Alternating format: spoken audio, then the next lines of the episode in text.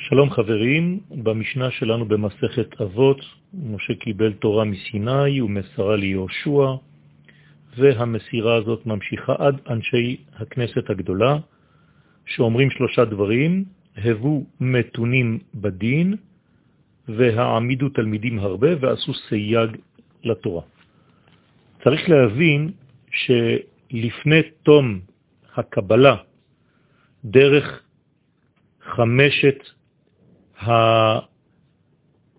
הבחינות, חמש הבחינות שציינו קודם, שזה בעצם משה, יהושע, סקנים, נביאים ואנשי הכנסת הגדולה, צריך להבין שהייתה תקופה שהשכל לא היה עדיין מוכן לקבל את ההערות מבחינת ההערות עצמן.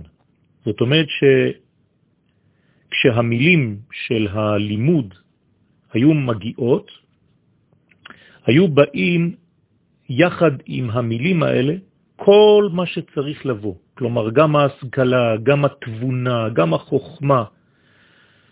כלומר, לא היה הבדל בין הדיבור ובין ההשגה של אותו דיבור. מה שהיה ניתן היה מתקבל.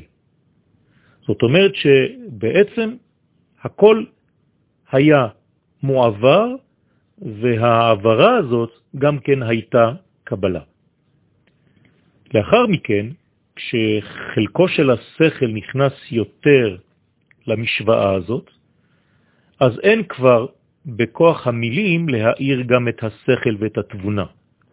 ולכן, ייתכן בהחלט שבהתחלה אנחנו מבינים אה, שמועה בצורה כזאת, ולאחר מכן כשיש קצת יותר ניסיון, אנחנו נבין את אותה שמועה בסגנון אחר, בגוון אחר.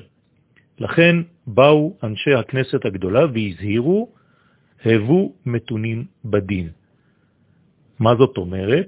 אומר הרמב"ם ז"ל, שיאחרו לחתוך את הדין ולא יפסקוהו מהרה עד שיבינוהו.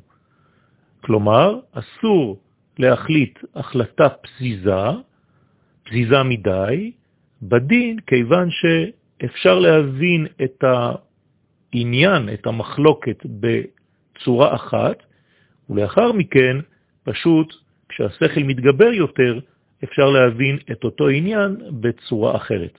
לכן, לא צריך להיות פזיז, לא צריך למהר.